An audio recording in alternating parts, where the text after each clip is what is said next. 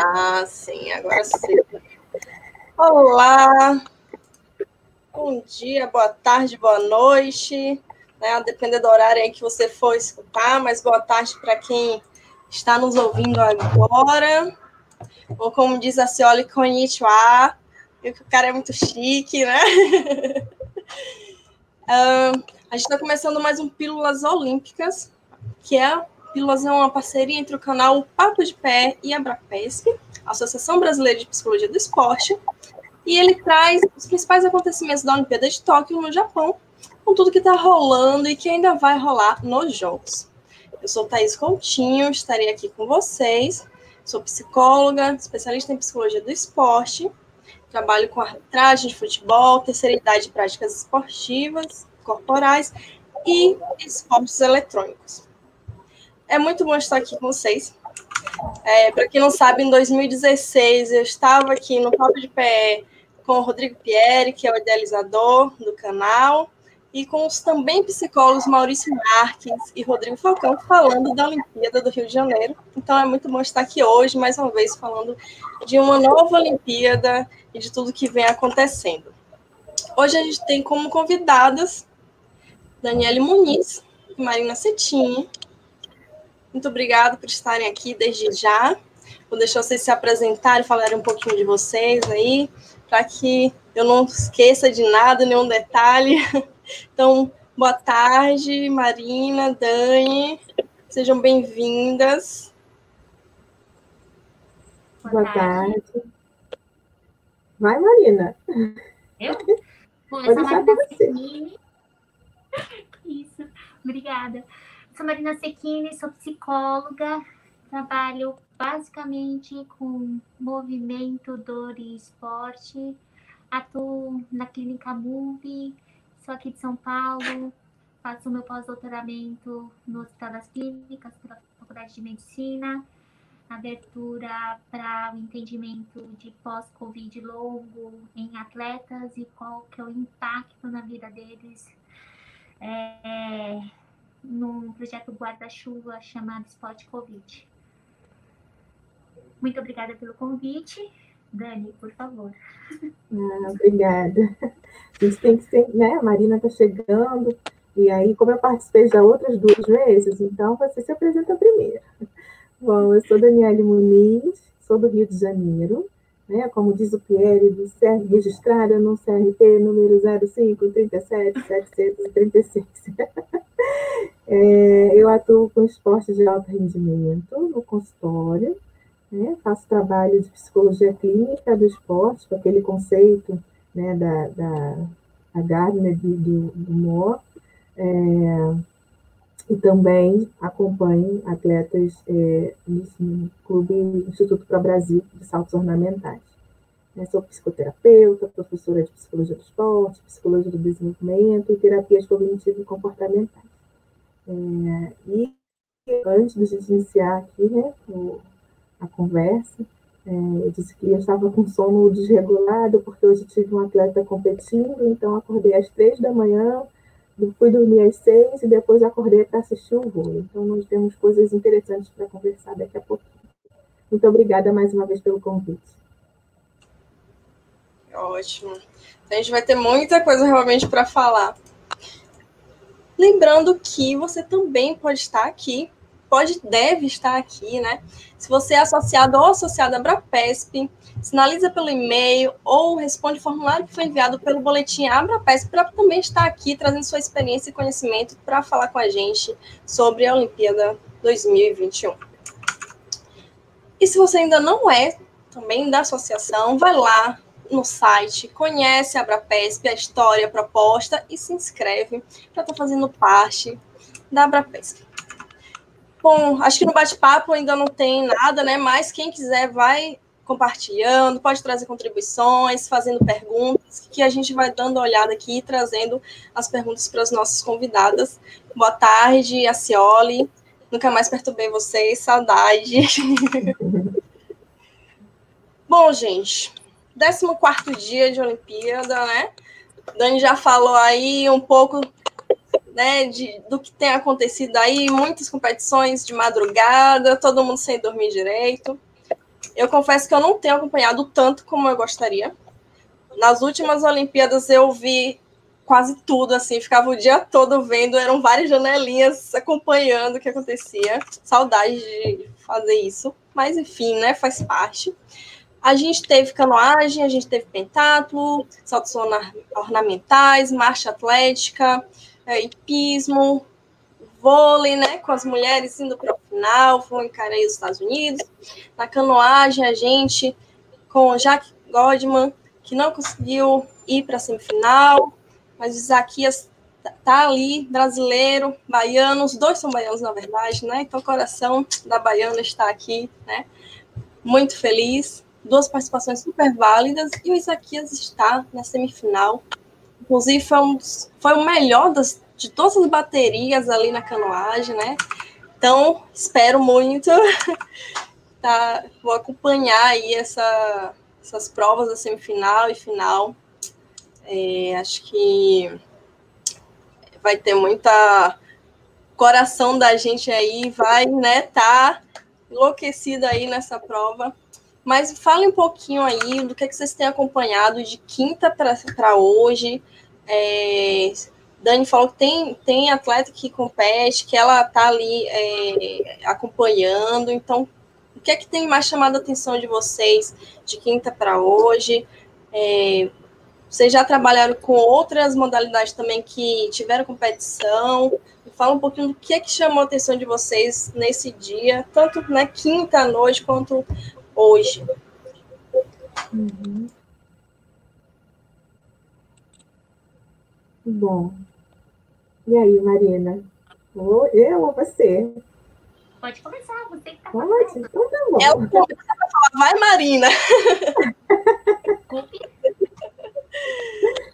Não, então... Não, então... Eu falei que a Dani começa a falar, mas para falar, vai, Marina. Tá, então vamos lá. Eu vou, eu vou, iniciar. Então depois, Marina, eu passo a bola para Marina, né? Já que a gente está nesse ritmo aqui de Olimpíada, a gente vai passando os bastões, as bolas, enfim. Né? Então, de quinta para sexta, de tantos, tantos eventos que, que ocorreram, aconteceu muita coisa, né? Acho que a cada pílula é, a gente precisa correr para poder falar de tudo o que aconteceu. Mas algumas coisas me chamaram a atenção, e aí eu vou trazer um pouco da modalidade que eu atuo, né, mais diretamente, que é em saltos ornamentais, é, com uma atleta de 14 anos, uma chinesa, e conseguiu o feito histórico de ganhar nota 10 na, em, praticamente em todos os saltos. Isso é algo muito incrível, assim, isso não acontece nunca, né? e muito novinho. Então, uma das coisas que mais me chamou a atenção, isso foi na prova feminina. A China ganhou tudo, no, em todas as, as, categorias de saltos, é, no feminino. No masculino não ganhou tudo ainda, né? Porque é, ainda está sendo decidida a prova de plataforma, mas o que me chamou a atenção, né, é, além dessa atleta da China de 14 anos ter conseguido essa nota dessa maneira, que é algo muito raro, né, gente? Vocês sabem que esses esportes subjetivos de nota é praticamente impossível tirar 10, e a menina tirou 10 em tudo, assim, ela desapareceu na água.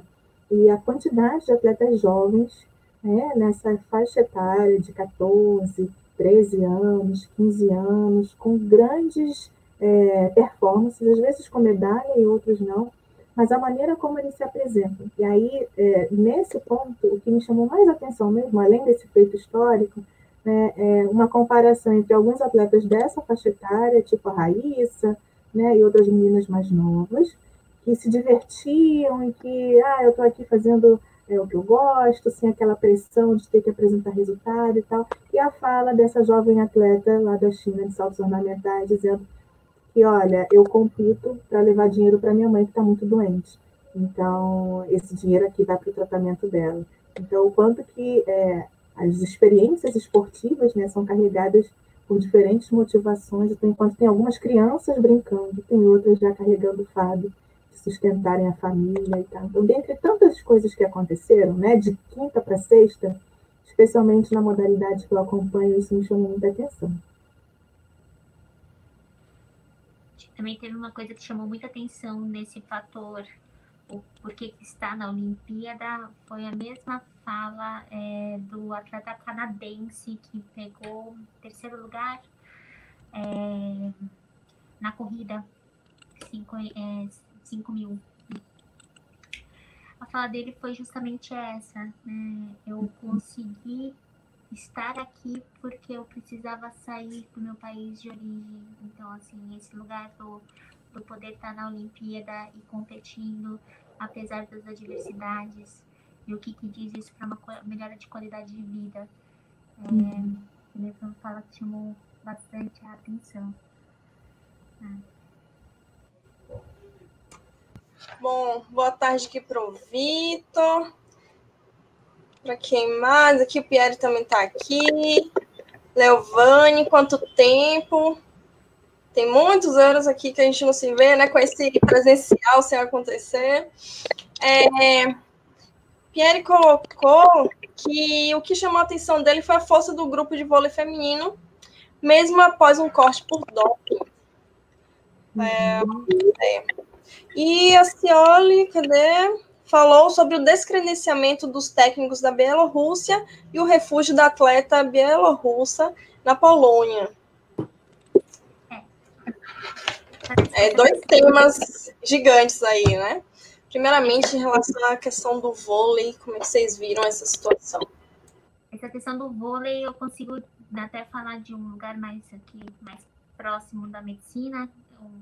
A doutora Fernanda Lima acabou de dar uma entrevista para alguns lugares, falando justamente é, isso, né? Que parece, é, pelo que estão já aparecendo nos primeiros relatos aí, pode ser uma contaminação cruzada, né? É, por suplementos, mas precisa dar uma investigada melhor. Só que um corte chegando em semifinal e indo para uma final, para gente, pensando aí nos aspectos de preparação dessa equipe e com entendimento como que elas ficam, vai ser interessante pensar, né? Se esse corte vai vir como uma força ou com uma bala tão grande que elas não conseguem se recuperar. Em quadra, elas já estão mostrando o primeiro ponto.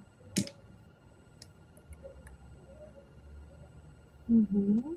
É, eu achei fundamental é, esse, essa reorganização, né? pelo menos em quadro, a gente não sabe os desdobramentos disso internamente, é, mas pegou todo mundo de surpresa. E a força do grupo, eu concordo, né, Rodrigo, porque é, ali uma joga pela outra, o vôlei costuma ter essa, essa característica é, da unidade, de um fazer pelo outro, né? às vezes eles carregam esses lemas é, de uma maneira muito forte, e esse grupo parece, né, a gente que acompanha de fora, é, parece ser um grupo é, bastante fortalecido nesse sentido. Então, é, elas podem sim ter se, se organizado a partir dessa notícia, a partir desse fato, e se unido ainda mais, enfim.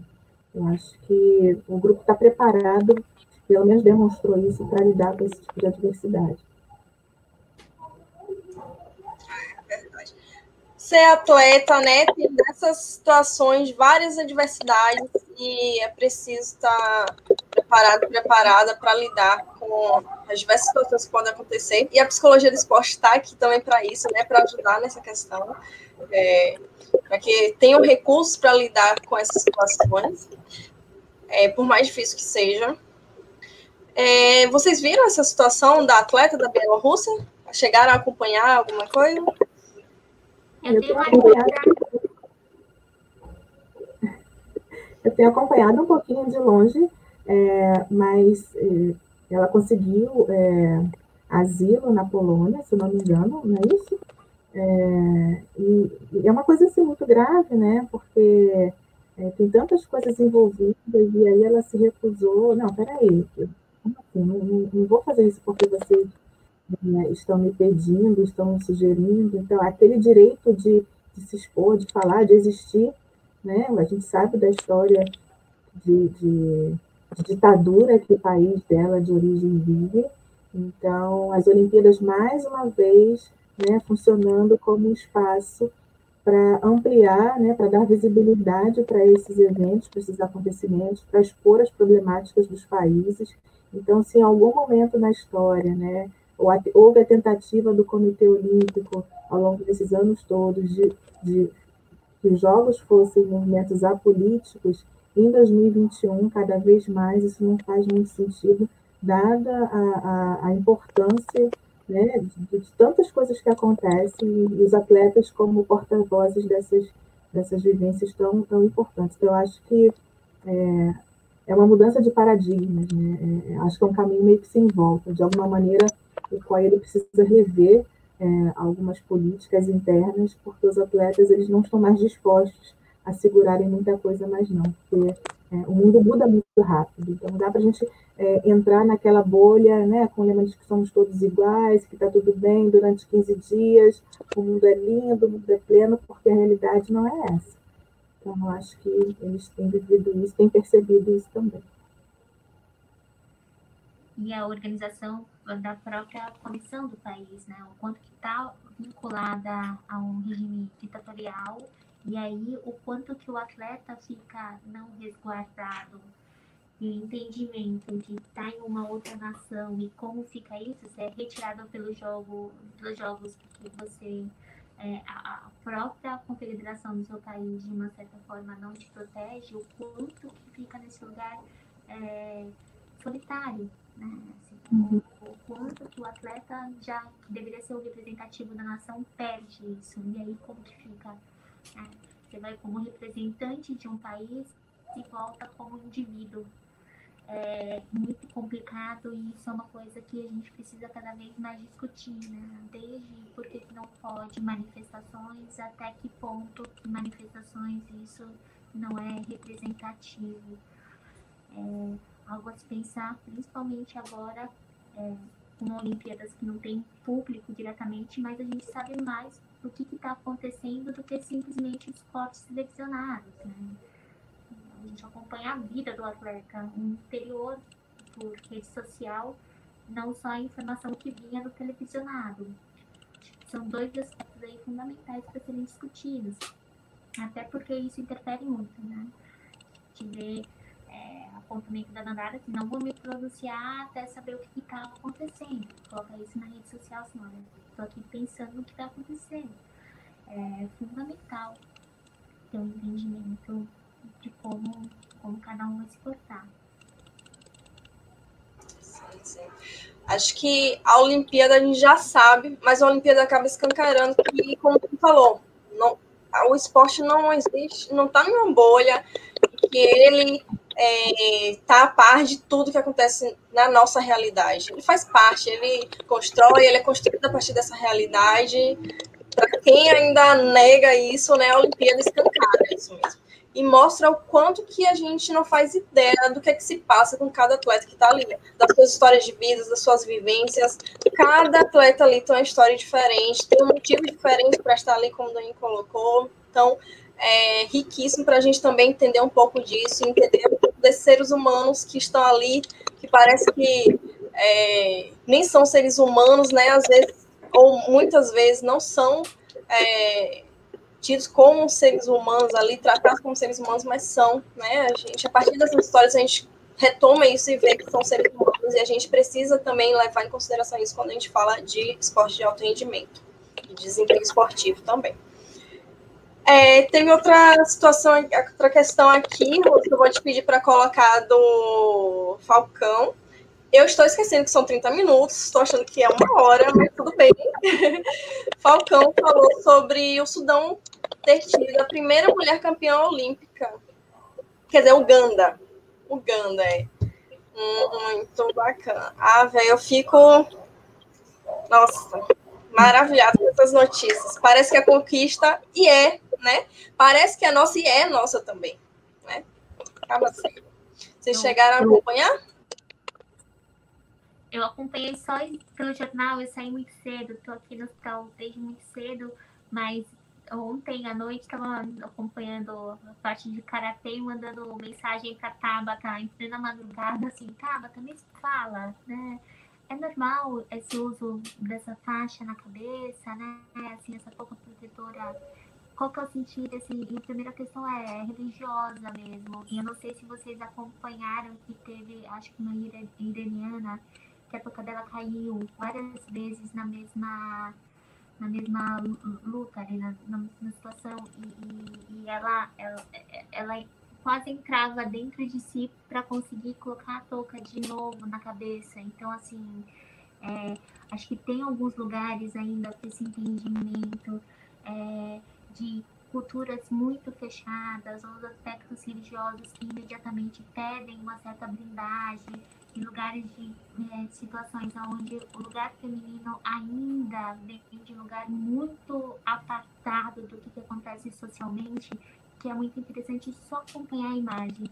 Então, assim, a imagem ali era, era é, imagina, né? Ela estava lutando e assim, televisionada exposta muito em, algum, em algo que para ela imediatamente é, é de uma outra natureza. Então, assim, é, acho legal a questão que o Falcão levanta e gostaria muito de acompanhar depois a imagem para ver a reação. Né? Como que é comemorar num lugar onde que mulher não é reconhecida, o estar ali ganhando.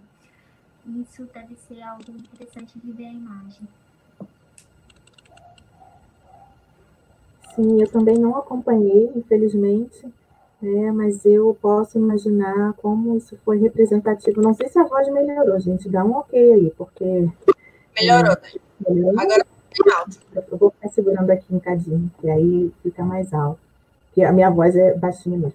É, então, isso que Marina traz, né, é, dessa relação com o corpo, com a autoimagem, né, do quanto que é, esse lugar que a mulher ocupa nesses espaços é, ainda é cercado de tabu, e ao mesmo tempo nós vemos outros movimentos é, que isso também é empoderamento, né? É, independentemente é, do traje que elas utilizam, né? É, olha, é, eu estou aqui, existe uma regra e eu escolho seguir essa regra. Algumas escolhem seguir, outras é, estão ali submetidas, por, enfim, por questões mais coercitivas, mas outras não. Olha, é isso, é nisso que eu acredito, é essa imagem que eu quero preservar. Então a gente precisa defender isso, né? É tão importante, é tão bonito quando a gente vê é, atletas conseguindo esse espaço e sendo reconhecidas, e a gente é, percebe o quanto é, é, é, diverso esse lugar do feminino. Não dá para a gente direcionar assim, olha, ser mulher, para ser mulher, para ser uma mulher empoderada, você tem que funcionar ou agir desta daquela maneira. Né? É, e aí eu estou refletindo, né, enquanto você falava, Marina, é, dessa exposição ali, né, é, o, o traje, deve ser muito desconfortável, né? É, é, essa coisa dessa invasão, dessa exposição. Então, é muito bacana. E aí, pegando um outro gancho, né, no meio dessa questão toda do debate das mulheres e tudo mais, é, o quanto que é legal né, a gente ver essas pessoas ocupando um lugar de importância, é, um lugar alto no pódio, porque muitas vezes, e aí eu estou emendando com outro assunto, tá, Thaís? Que nem apareceu aqui ainda, só veio um insight e eu já vou emendando, porque o tempo está acabando. Aqui eu percebo algumas narrativas no Brasil, né, com pessoas importantes, aí eu vejo é, a Rebeca, o quanto que as pessoas se surpreendem ao verem aquele rostinho juvenil, dócil, né? E quando ela se apresenta na fala, é uma fala que espanta muita gente. Nossa, mas ela é tão novinha, com esse jeitinho tão angelical, se posicionando desse jeito, né? Uma voz doce que traz ali uma fala muito é, cuidadosa, uma fala muito consciente. Né? É, e o quanto que existe uma expectativa, eu já trago o debate para as questões raciais também, de que esses corpos ou essas imagens ocupem um outro lugar. Então, existe uma expectativa, às vezes, da própria imprensa ou das pessoas que acompanham, de que esses atletas, essas mulheres ou esses atletas negros que alcançam um lugar importante no pódio e tudo mais, eles é, apresentem uma narrativa do, do menor que teve dificuldade, da criança abandonada, ou que, enfim, né, é, eles ficam ali sedentos por essas narrativas da história triste, da família prejudicada, que faltou isso, que faltou aquilo e tudo mais. Isso aconteceu hoje, por exemplo, o atleta que eu acompanho, né? É um menino, isso é fala pública, então não tem problema. É um menino que nasceu ali na, nas redondezas da Mangueira, e aí, imediatamente, é, é, essa narrativa que se apresenta. Ah, o menino preso da Mangueira. Mas ele é estudante de engenharia. Ele está num lugar de potência. Mas as pessoas são muito atraídas por esse discurso né, do preto, pobre, como se a gente só pudesse ocupar esses espaços. e o quanto que há de espanto quando, por exemplo, uma Rebeca abre a boca, se eu não me engano, ela é estudante de psicologia, eu não tenho certeza. Mas, e a surpresa, assim, sim, ela pode ocupar esses espaços, e não é para a gente se espantar. É, assim como outros atletas, estudante de engenharia, que toca violão, que fala três idiomas, tá? então a gente não deve se espantar, pelo contrário, a gente precisa se acostumar com esses espaços de potência também. Né? E às vezes nós somos muito absorvidos por essa narrativa, né? É, de que o lugar dessas pessoas de periferia é esse lugar da história triste e tal, mas não, infelizmente, né, para alguns, mas felizmente para muitos, é, eles têm outras histórias importantes para contar para além da história de sofrimento e tristeza. Tem muito talento, tem muita potência, tem muita é, vivacidade ali. Né? Peguei um gancho de uma coisa com outra, mas foi o que passou aqui na cabeça enquanto eu refletia sobre essas falas dos lugares das mulheres. Estamos aqui, ó, quase chegando no tempo. Eu vou dar uma boa tarde aqui para o Fernando. Obrigada por ter vindo aqui acompanhar a gente. Leovane falou sobre Isaquias na canoagem, né, que esteve, esteve maravilhoso. Espero que ele esteja lá recuperando energias para poder passar para essa final e ganhar essa final. É, e o Pierre, se Rose puder colocar também, Rose, por favor, ele fez uma pergunta também sobre esporte eletrônico, né? Sobre a situação dos esportes eletrônicos nos Jogos Olímpicos. E é, não mais nesse, nessa Olimpíada, né? Mas como que fica. E eu estava até conversando com Rose antes sobre isso. É, o que acontece? Sempre rola essa situação, né? De ah, é, vai ter algum esporte eletrônico na Olimpíada? Quando que vai ser? Qual que, que seria? Ainda existe toda uma discussão sobre isso. Tem gente que é a favor, tem gente que é contra. Mas as últimas notícias são que é, em 2024 os esportes eletrônicos possivelmente não estarão, porque não apareceu no programa olímpico. É, e se aparecer, segundo as pessoas envolvidas da organização seriam esportes relacionados com esporte tradicional. Então, como eles diziam, jogos de matar, né, que por coincidência são mais, é, os mais praticados, mais conhecidos, mais falados, não estariam aí dentro dessa possível Olimpíada com esportes eletrônicos. Porque eles não querem que alguns jogos que trazem violência e discriminação estejam aí junto com a Olimpíada, que não tem para eles relação com a Olimpíada, com o espírito olímpico. É, mas esse ano a gente teve a primeira Olimpíada virtual, que foi realizada com COB e confederações internacionais, trazendo justamente esses jogos, alguns dos jogos que é, tem esporte tradicional envolvido. Então, beisebol, remo, é, automobilismo, inclusive no automobilismo com um brasileiro. É, FIFA já se mostrou interessado para trazer o futebol também na próxima, se acontecer, e eu acredito que deve acontecer. Então, por enquanto, a gente tem a Olimpíada virtual, que aconteceu um pouquinho antes da Olimpíada tradicional né, acontecer. E eu acredito que é esse o caminho mesmo. Eu acredito que vai acontecer isso. Que vai ter uma segunda edição e seja nessa, desse formato. Mas tudo pode acontecer, né? Não sabemos. Bom, estamos quase no horário. Tinha um monte de coisa para falar. Vocês não podem trazer pessoas maravilhosas para vir aqui e querer que eu fale em 30 minutos. Não tem como, gente. é muita coisa né, para a gente comentar. Mas é... tá rolando barulho de teclado no fundo? E eu não estou mexendo em nada, não. Mas se continuar, me avisa. É, a gente já está né, aqui perto do tempo, mas eu vou fazer uma última pergunta para vocês. É, Pierre falou que ele sempre traz uma curiosidade, então eu trouxe a minha, que eu acredito, eu não sei, eu acho que não foi falado ainda. Eu queria saber se vocês sabem que a medalha de ouro não de fato é de ouro, totalmente de ouro. Né? A medalha de ouro, na verdade, desde 1912, ela é mais de prata do que de ouro. Ela é quase totalmente de prata e revestida com ouro. Então, nessa de Tóquio, ela tem 556 gramas, sendo que 550 gramas de prata e só 6 gramas de ouro. Mas a minha pergunta, né, é, trazendo esse link com a medalha, né? Essa medalha que vale em média 800 dólares, qual que é de fato o valor dela, né? É, qual, o que é que representa essa medalha em uma Olimpíada e o que é que representa a ausência também dessa medalha na Olimpíada? Queria que vocês falassem um pouco sobre isso.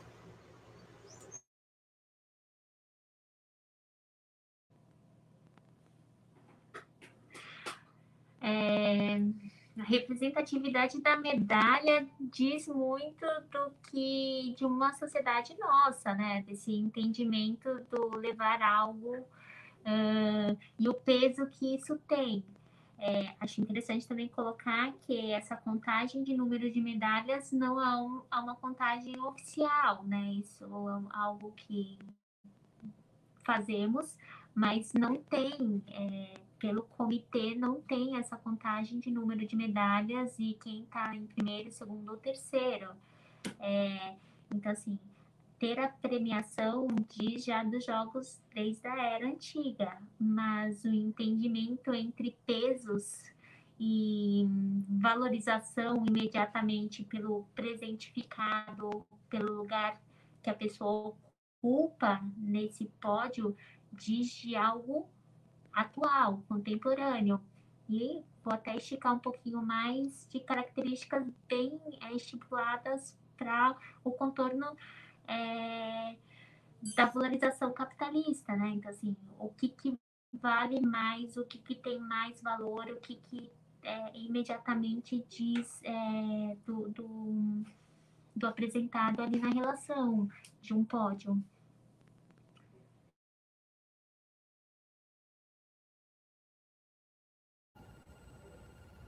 Sim, perfeito. É, concordo, viu, Marina? É, muito mais do que a ideia de quem é mais forte, de quem é mais alto, né? até mesmo esse, esse, esse tema, esse lema olímpico que hoje nessa edição ganhou ali juntos, né? ainda tem essa, essa questão de quem é mais alto, quem é mais. Ah, peraí, foi. Né? É, quem é mais alto, quem é mais forte, quem é mais rápido. É, e muitas pessoas acreditam realmente nesse lugar. Né? Ah, as narrativas elas corroboram muito essa ideia de que a fulana é o homem mais rápido do mundo, fulana é a mulher a ser batida. Então essa, esse mundo que compete por tudo o tempo inteiro, né? O mundo da performance, né? o capitalismo se apropria muito dessa narrativa e continua produzindo né, esses enredos e que acaba se tornando o sonho de muita gente é, ser o melhor em competir com ocupar o maior lugar.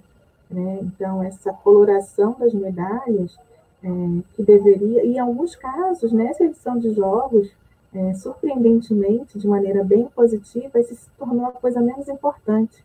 Né? O skate, como uma modalidade nova, trouxe essa relação com o pódio assim, absolutamente é, gostoso de ver, diferente. Então, todo mundo celebra a conquista de todo mundo. Não tem essa de que ah, quem ganhou a medalha é o primeiro. Né? Tivemos ali o caso do rapaz do boxe que não quis colocar a medalha de prata porque perdeu e tudo mais. Mas, de alguma maneira, é, eu percebi em algumas modalidades esse entrosamento maior. Teve aquele evento ali emblemático da divisão das medalhas no atletismo, né, da medalha de ouro.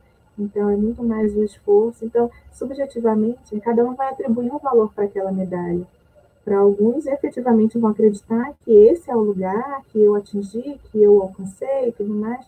E aqueles que não ganham, né, é, tem toda uma jornada, uma história, tem muitas histórias lindas que a gente escuta, que tem acompanhado de atletas que não medalharam, mas alcançaram as melhores marcas da vida. Então, pelo esforço, né, é um ano é, de pandemia ainda, então tem tanta coisa envolvida que às vezes o metal é, não é capaz, né, acho que nunca será, mas em circunstâncias como essa, muito menos, de representar todo o esforço. E aí, de quinta, lembrei agora, para encerrar minha fala, né, do Darlan, o, o rapaz do arremesso de peso, que ficou em quarto lugar e a gente teve acesso ao vídeo dele do treino, né? Então, aquilo ali, como a gente vai mensurar uma, uma, uma apresentação daquela? Então, ele não precisaria da medalha de ouro para demonstrar a grandiosidade do feito dele. Então, é isso. Exatamente. Boa tarde, Vitor. Vitor lembrou aqui do ouro dividido no atletismo também. Bom ter você aqui.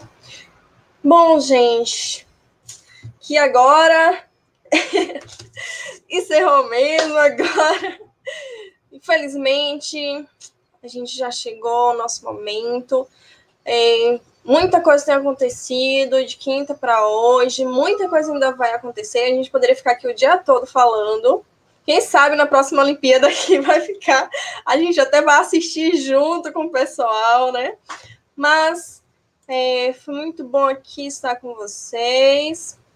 Eu quero agradecer desde já as nossas duas convidadas, a nossa hoster maravilhosa, Rosana Pacheco, que tem que estar aqui também né? Pelo menos nas pílulas paralímpicas, para quem não sabe, a gente vai ter também, né? Então, pelo menos nessas pílulas paralímpicas, ela tem que estar aqui. Tem muito a contribuir também.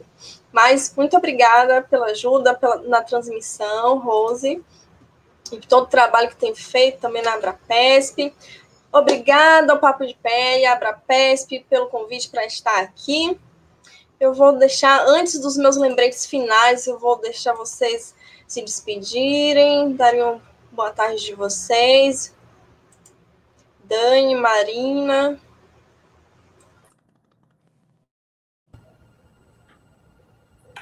Bom, quero agradecer pelo convite, é um prazer estar aqui, é um prazer fazer parte desse, desse projeto.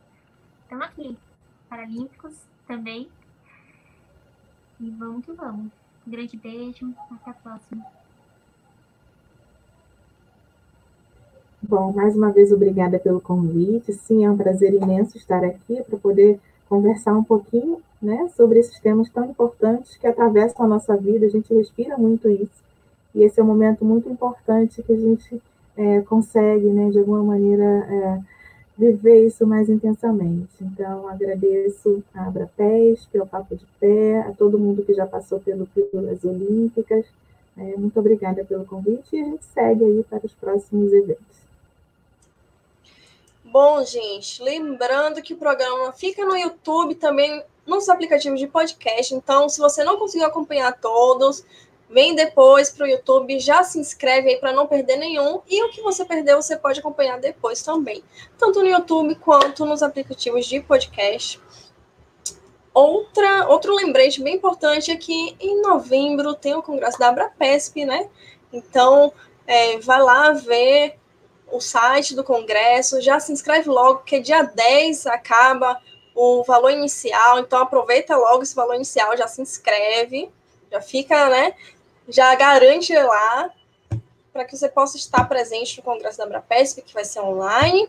E meu último lembrete é que, novamente, né, falando você que é associado ou associado à Abrapesp, pode estar aqui também com a gente é, no Pílulas só se inscrever, vai lá, preenche o formulário, diz quais dias que você pode estar disponível, de quais é, modalidades esportivas você quer falar e vem também participar da programação do Pílulas.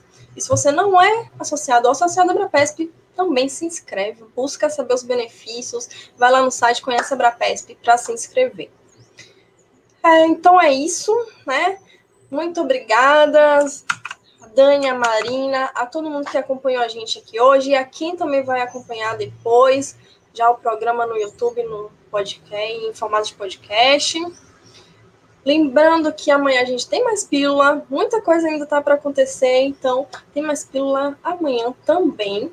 Fica ligado, provavelmente às 16 horas.